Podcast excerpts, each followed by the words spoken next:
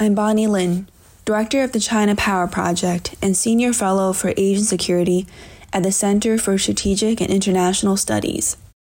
In this episode of the China Power Podcast, we're discussing developments between China and the Solomon Islands, how they fit into China's broader Pacific strategy, and how Australia views these activities. Last month, China confirmed widely shared rumors that it has signed a security pact with the Solomon Islands, a small Pacific island country located approximately two thousand kilometers northeast of Australia.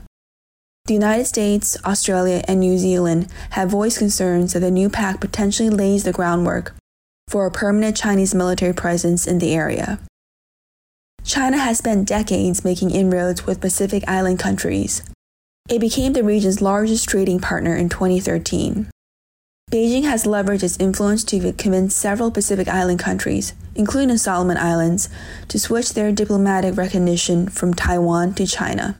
Right now, Chinese Foreign Minister Wang Yi is engaging in an unprecedented tour of eight countries in the region.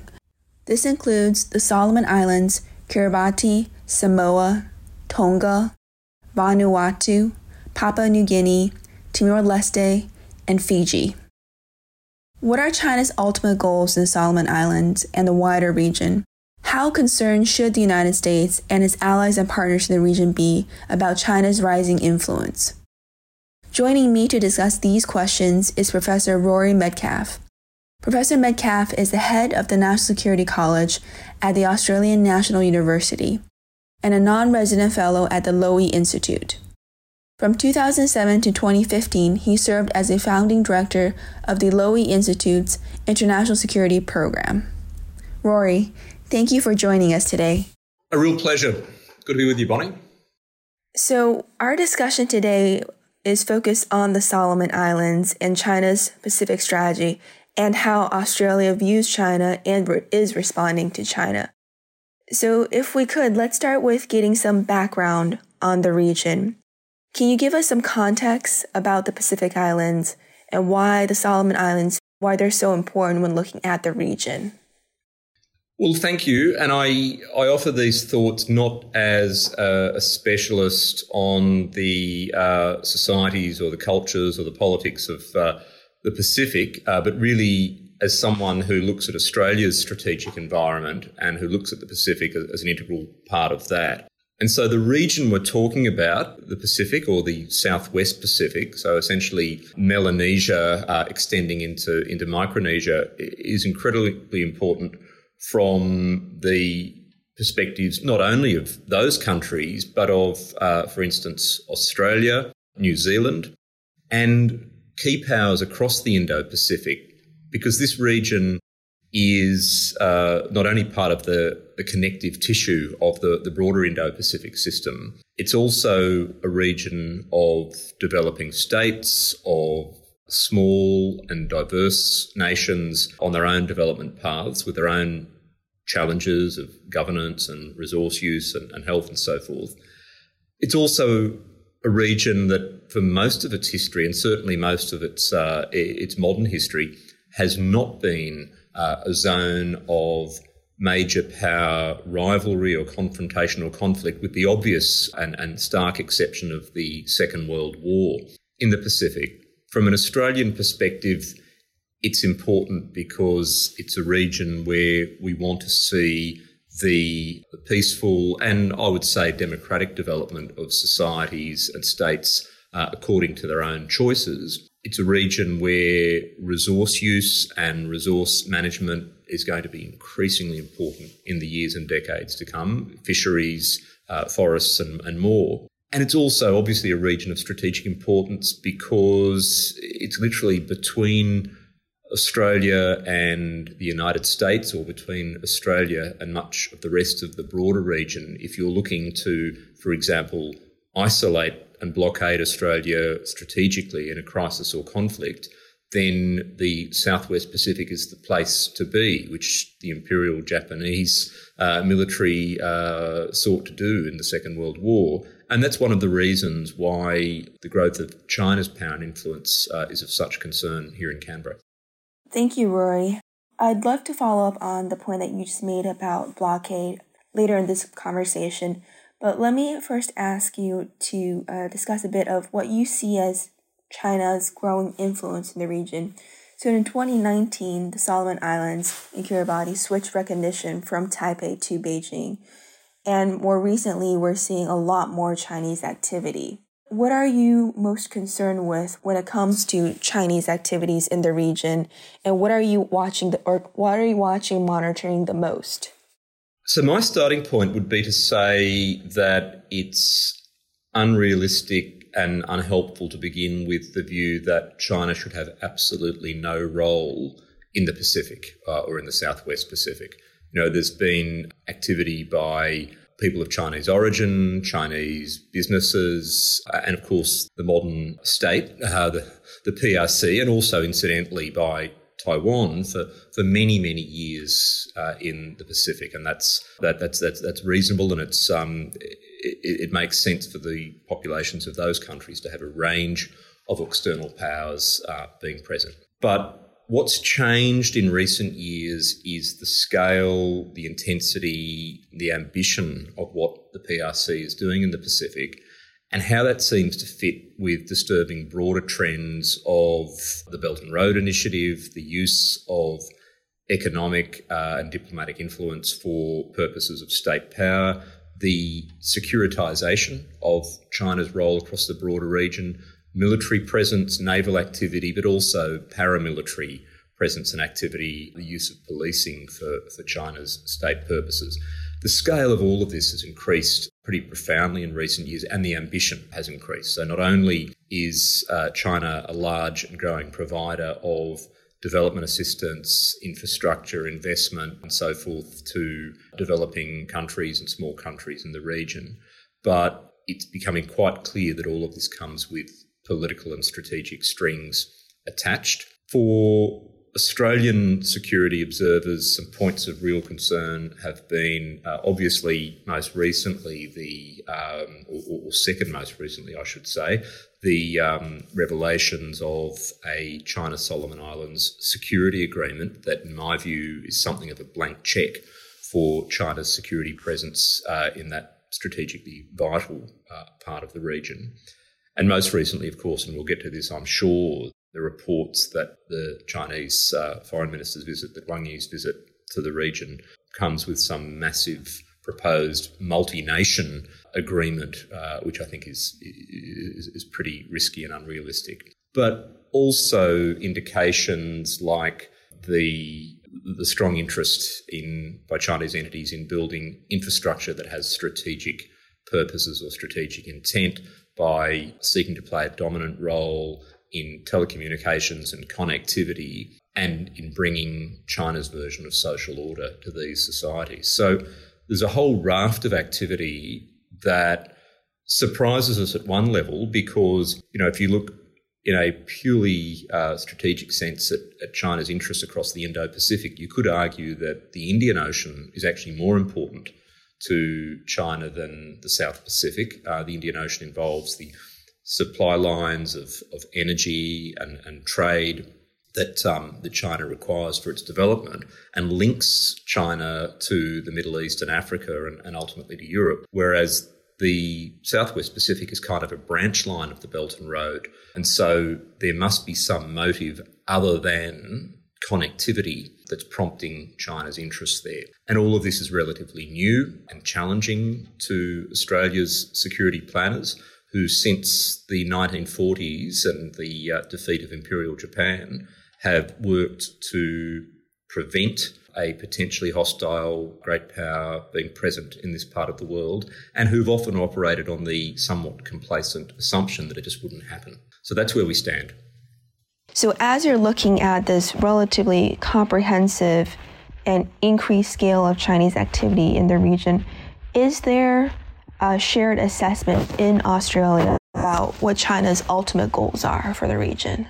It's a great question. Um, I'm not sure exactly what a shared assessment is outside of the classified world of the policy and intelligence communities. And, you know, I, I would like to think there is a shared assessment, assessment there, but I, um, I'm not privy to it. But if you look at the broader public and policy and political debate about this, I think there is a consensus emerging, and that is that China has multiple objectives in the region, and that in a sense, whatever those objectives are, and I think that, you know, I don't think all of the objectives, for example, are about strategically isolating Australia, uh, and this is not all some grand scheme to subvert the region. There are also going to be some predictable commercial motives at play. But whatever the ultimate objectives are, in a sense, the effect is going to be the same. You know, the sheer scale and potential of uh, of what the P R C could bring to the Pacific means that the interests and the priorities of governments and societies are going to be distorted, that the balance of power could change quite radically in this part of the world uh, relatively quickly. And all of this with relatively modest investment by China, because remember, the, the societies and nations in this part of the world are, are generally very small. Infrastructure is thin. Resources are, in many cases, only barely exploited. And uh, military presence of any power in this region is quite is quite small. I mean, Australia's own forces uh, have not traditionally been concentrated along our east coast. In New Zealand, for all of its um, its role in helping to provide order to the region, is not exactly a formidable military power. In fact, the um, the, the French are one of the um, the main naval forces in this part of the world, and they're quite small too. So the impact could be quite big and distorting, even if we end up only seeing, you know, a small number of Chinese warships operating uh, here on a regular basis, and perhaps only relatively small contingents of Chinese forces on relatively small bases. That's still going to have a transformative effect, bearing in mind that many of these small countries don't actually have military forces of their own. They basically have paramilitary or policing forces at best. So let me now turn to the two developments that you had already alluded to earlier. Could you walk us through what Australia currently knows with respect to China's new security agreement with the Solomon Islands? In particular, what is most worrisome for Australia of this agreement, and what do you see as potentially next in terms of what could happen?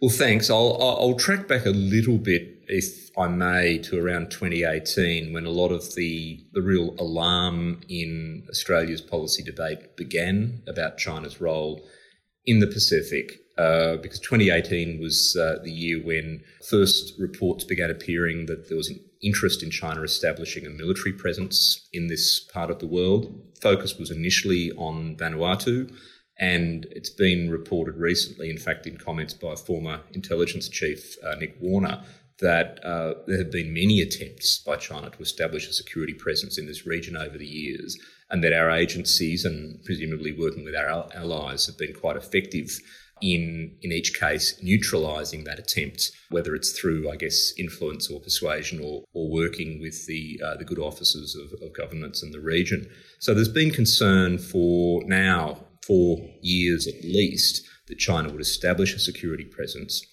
But that accelerated in recent months precisely because it became publicly known that there was a, uh, a draft Uh, security agreement between China and Solomon Islands. In fact, that draft was very close to conclusion and has now moved very rapidly to conclusion. The text of that was leaked and published online, and neither China nor Solomon Islands government have disputed that that is the text of the draft. So the final is probably quite similar to that. And as I said, that reads to me like a bit of a blank check for China to be active, having a security presence in Solomon Islands. It does not specify that there will be a military base, or that there can be a military base, but it speaks about China being able to deploy forces to protect its interests. It's quite clear that these can be armed forces. It's quite clear that these can be military or paramilitary in addition to policing. There's reference to warships, to logistics, to access. And there's very, very little fine print about the, you know, effectively the terms and conditions. Now, would there need to be some kind of status of forces agreement? Would there need to be further agreements to be negotiated were this to translate into any particular forces on the ground? That's, that's actually an open question in my view.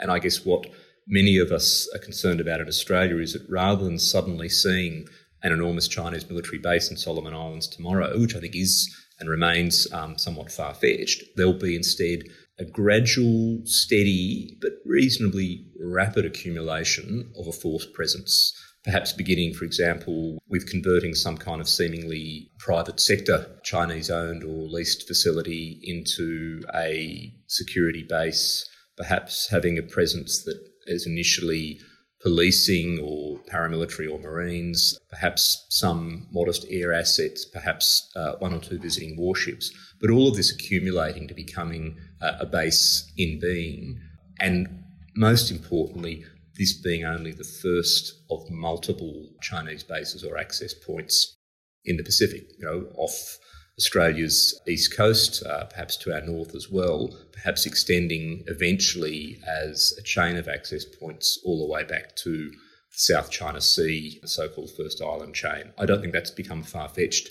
anymore, and for those of us who have followed this for many years and are sometimes, I guess, a little a little criticised in the, in the public debate for being alarmist, we have to just remember how rapidly this conversation has shifted, so that now, for example, both sides of politics in Australia treat this as a major national concern.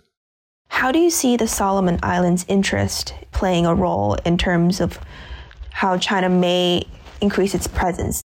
Are Solomon Islands interested in having a much larger Chinese presence over time, or could they be using um, this potential agreement with China to get more leverage, uh, more incentives, and maybe even more aid from Australia and other countries in the region?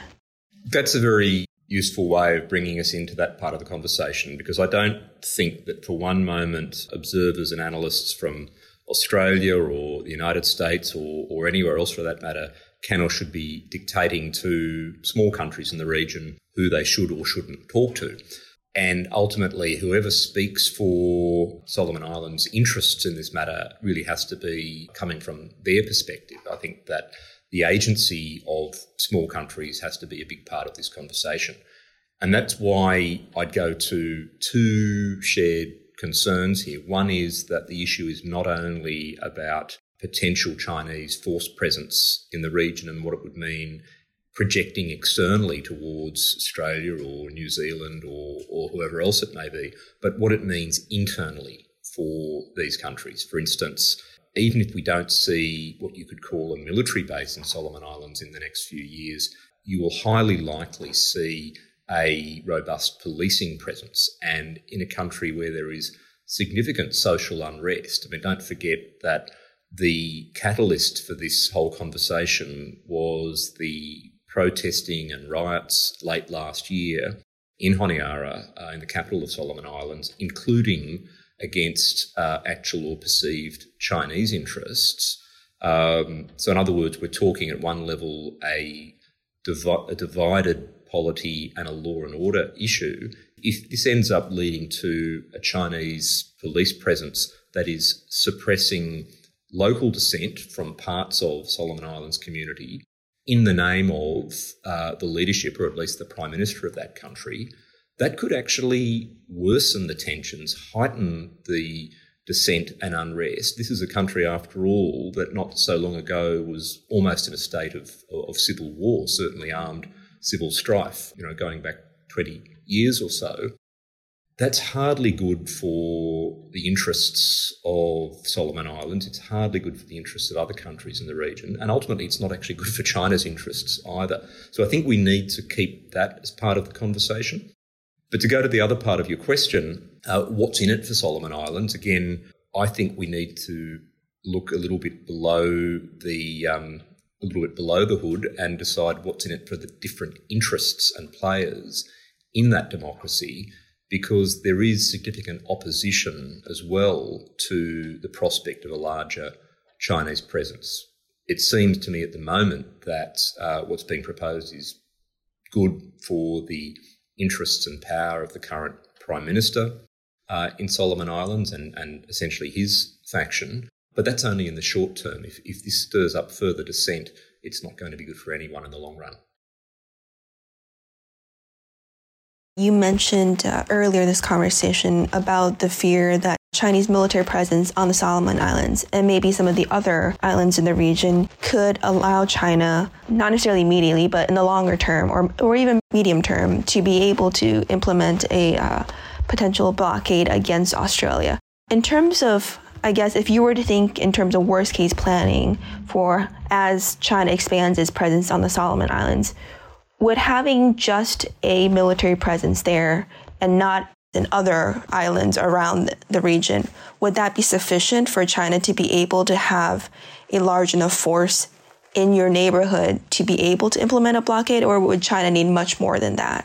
Look, short answer is no, and that's where we've got to keep all of this in proportion and perspective. Uh, and that's why there's still time and scope for Australia and partner countries to act, to give uh, Solomon Islands and other countries in the Pacific alternatives, to give them options. You know, the ideal is to have multiple options for development assistance, for infrastructure, for trade, for all of the, you know, perceived benefits of the China relationship, and to ensure, therefore, that these states' political and security choices are not beholden to one power, and especially not to an authoritarian great power uh, that, you know, in my view, does not have their interests at heart. So in other words, um, we've still got time to limit the impact of this particular agreement. Time may be running out in a sense because China has played its hand very openly now. The current uh, tour through the region of uh, the Chinese foreign minister is, is extraordinary because it seems to be signalling a desire to build uh, agreements with many countries at once, uh, not only on security, but much more broadly on, on economic and, and other forms of engagement. And that that kind of is, a, I think, a premature declaration of China's intent to, to dominate the region. I don't think that will actually resonate well in those societies. And I do worry, therefore, that the long-run intent for China, or even the medium-term intent, is to have multiple military access points. The good news from a security perspective of Australia or other regional countries is that one small base is not going to ultimately change the balance so much that, for example, our country could be blockaded in a crisis. But even a small presence would tie up significant forces of our own, forces which otherwise may be uh, deployed to support allied efforts in some kind of wider regional deterrence, whether it's whether it's a Taiwan scenario or whether it's another confrontational conflict scenario. So it does change the game in that sense for Australia, and therefore it's a, it's a really undesirable outcome. You mentioned earlier that uh, Wang Yi was tra- Chinese Foreign Minister Wang Yi is traveling to the region now, and he's traveling to eight different uh, countries.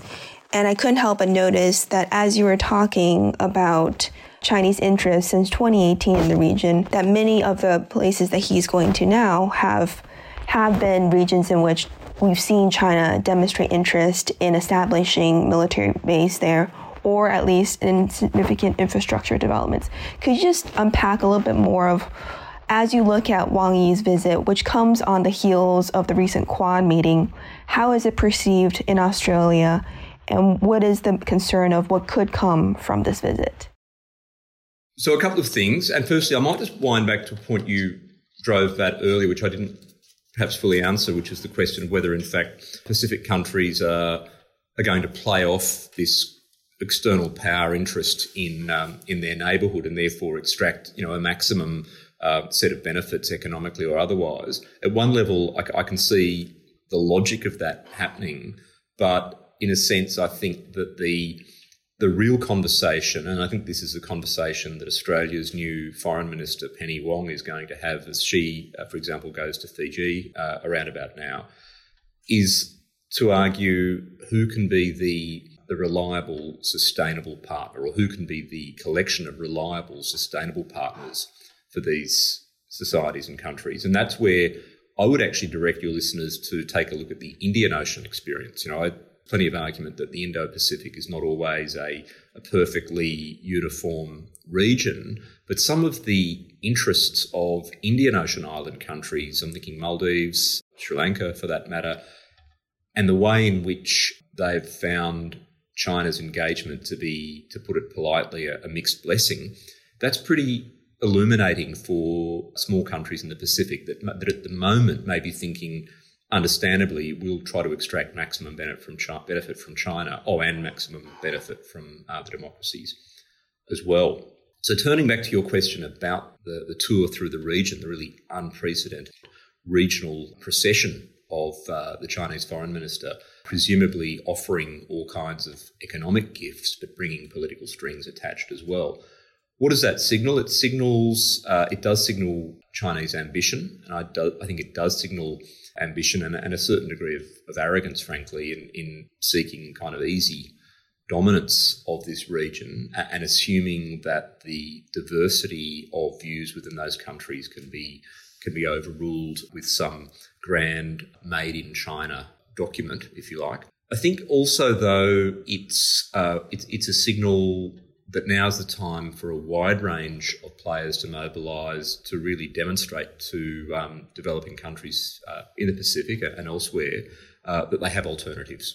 So in a way, the, the conversations begin now. An interesting data point for me is the way in which uh, journalists in Solomon Islands this week have effectively declared a boycott of covering the visit precisely because of the degree of information control and censorship that accompanies it. So that's a nice little signal to civil society and, and to journalists elsewhere in the Pacific to start applying a lot more scrutiny to determine in their minds what China wants uh, and what the price, the real price will be.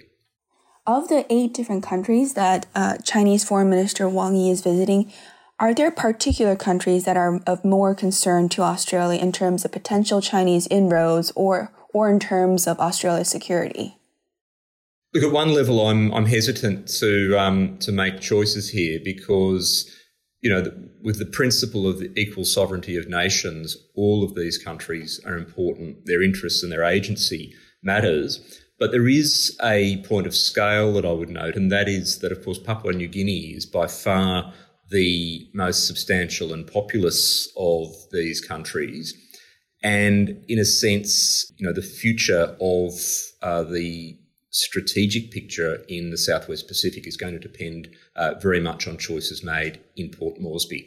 So I would argue that even if democratic nations, and of course, you know, we are talking about democratic nations here in the Pacific, but even if democratic external powers or Indo-Pacific powers struggle to limit China's influence in some of the smaller island nations, the really vital player here will will be Papua New Guinea. Uh, and that's where I think a lot of the uh, the contest for reasonable outcomes will eventually be determined.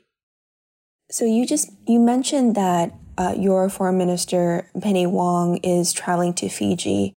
And I'm assuming that the, that's probably just the first of many steps that Australia, as well as regional governments, will take in response to Wang Yi's visit to the region, as well as the overall Chinese uh, effort.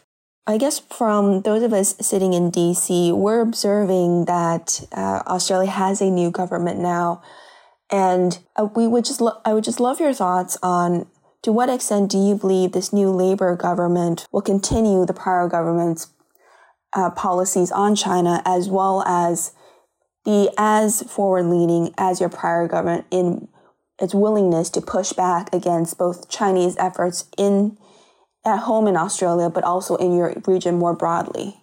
So my starting point is to be reasonably confident about what the new Australian government will bring to advancing and protecting our, our interests and values in the region, and not only Australia's interests and values, but those of democratic uh, partners and, and of course, uh, our alliance with the United States as well. You know, I think the context for this is that the government that was defeated in the in the recent uh, Australian federal election, the Conservative uh, coalition government of Scott Morrison, while it became politically tone deaf on quite a few issues, and some would argue was always a bit tone deaf on those issues, and climate change uh, was um, really foremost among those, it did do some very substantial things to protect and advance our security interests over the past few years. And both, not only the Turnbull uh, government before it and the Abbott government before that, but this really drags back into a kind of a, um, a fairly positive, positive chain of Australian governments that have had a lot more continuity in foreign and security policy than our domestic politics would um, would sometimes suggest. So the good news is that the new government is not going to disown the accomplishments of the previous government in improving uh, national security capability or orientation in this country. The, the pushback against Chinese foreign interference in Australia or the region, uh, the commitment to improve our defence capabilities, the, the nuclear-powered submarine program, which is the um, you know the, I guess the flagship of the so-called AUKUS agreement, the partnership of the Quad, and so forth. But if the new government meets the test that it's set itself, which is to continue um, strong national security policies, and can combine that with a a more engaged and and frankly uh, in touch orientation in its diplomacy with the region. Think, for example, about the the very positive messaging that uh, Penny Wong and the Australian Prime Minister um, Anthony Albanese have set out on climate policy, for example, which puts us much more in step with the interests of the neighbourhood. That in some ways we may be able to have the best of both worlds. Now, the question here, of course, is whether the new government will maintain that national security commitment. The early signal uh, that the Prime Minister and Foreign Minister gave to the Quad summit in Tokyo, which they flew to immediately after their election win, is pretty promising. But this is where allies and partners now have to sort of keep each other in step. And I'd also add this is not all about Australia. So one thing that um, that struck me recently, for example, is the way in which Europe, you know, the Europeans with their Indo-Pacific strategic outlook, which was a little overshadowed last year uh, around the time that um, Australia, the U S and the U K declared their, their AUKUS agreement.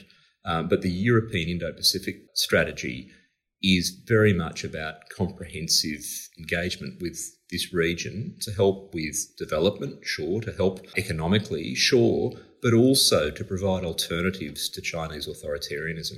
So I'm actually reasonably confident that we can make progress now. Rory, I'd like to end this podcast. Uh, we've covered a, a range of issues. On a, qu- a question for you in terms of what recommendations you have for Australia as it works with the United States, regional partners like New Zealand, but also, as you mentioned just a moment ago, European partners who are becoming more active. What would you recommend that the Australian government could do, and what would you recommend for other partners such as the United States, New Zealand, and European countries? What can they do to help your effort in the region? Well, the first advice is kind of obvious, but it's sometimes difficult for governments to heed, and that is to have staying power, to, to play a long game. I mean, you know, this current crisis, and I would say there is essentially a, a security crisis in the South Pacific or the Southwest Pacific at the moment uh, of, of competition with China. Uh, you know, this could, in a number of months, ease, for example, if um, there are no immediate outcomes from China's current power play. If other crises and pressure points emerge, as they will, we cannot afford to take our eye off this ball, and we cannot afford now to take our eye off this ball for, for many years. So we have to build a new level of engagement and keep it. It has to involve many nations collaborating. Australia can and should, I think, play quite a lead role, but we need the United States in, we need Japan in, we need our European partners in. We even need ways, I think, to connect Quad activity with the concerns of the Pacific. For instance, the recent announcement that the Quad will coordinate much more vigilant maritime security monitoring, including, for example, on illegal and unregulated fishing. That's potentially a fantastic benefit for the Pacific, because I think a lot of the Chinese pressure in years to come is going to be on the resources, especially the fish stocks of, of these small island countries. So a team effort. I would also emphasise now that the human factor is absolutely vital. So, for example, education and training, uh, ensuring that the uh, that civil society entities, uh, journalists, for example, but also the governance mechanisms, that the bureaucracies uh, that are, and indeed the political class in this diverse range of countries across the Southwest Pacific, have access to quality uh, information, quality education and alternatives uh, to what China has to offer. Again, this is all going to remain vital. And because the scale of this effort does not need to be enormous, these are relatively small countries. They themselves cannot absorb easily um, some kind of massive onslaught of engagement by, by many countries at once. We can afford to be targeted in what we do as long as we are consistent and as long as we demonstrate that, you know, frankly, that listening first and foremost to the concerns of countries of, of the Pacific. I've often heard, and I think it's a reasonable concern from colleagues and friends, in particularly in Melanesia, that this idea of the Indo-Pacific is not good for them. It's not useful for them because it prioritises great power relations over the day-to-day security concerns, health, governance, resource management and so forth of their societies. And it doesn't, if you like, privilege the, the idea of the Pacific. And, and to be fair, Pacific Island nations or, or um, Southwest Pacific nations have already put out very clear declarations of what their security priorities are. But I would turn that around a little bit and say we probably haven't done enough to interpret and explain the Indo-Pacific concept to Pacific countries in ways that genuinely reflect their interests. My own view is that the Indo-Pacific is not only about great power competition, it's about privileging the maritime domain, it's about privileging multipolarity and sovereignty, uh, and these are good things for Pacific nations. Indeed, you could argue that the, you know, the old uh, idea of the Asia-Pacific was no more friendly to their interests than a, than a hard security interpretation of the Indo-Pacific. But then the final point I'd make is that we can afford to be much more open in encouraging scrutiny of what China's up to in the Pacific, because after all, this is the country that is the largest emitter of carbon dioxide. This is the country that is most rapidly increasing its military and naval presence. This is the country that has uh, a, a pretty unpleasant habit of suppressing the rights and interests of um, of diverse communities and communities that don't fit some kind of, of majority uh, in a very undemocratic fashion. None of that is um, good for the stability uh, and the long-term development of small nations. Thank you so much, Rory. That was a very robust list of things that Australia, the United States, and our allies and partners should and could do, and a very, very rich discussion on this issue. Thank you again for joining us. My pleasure. Thank you.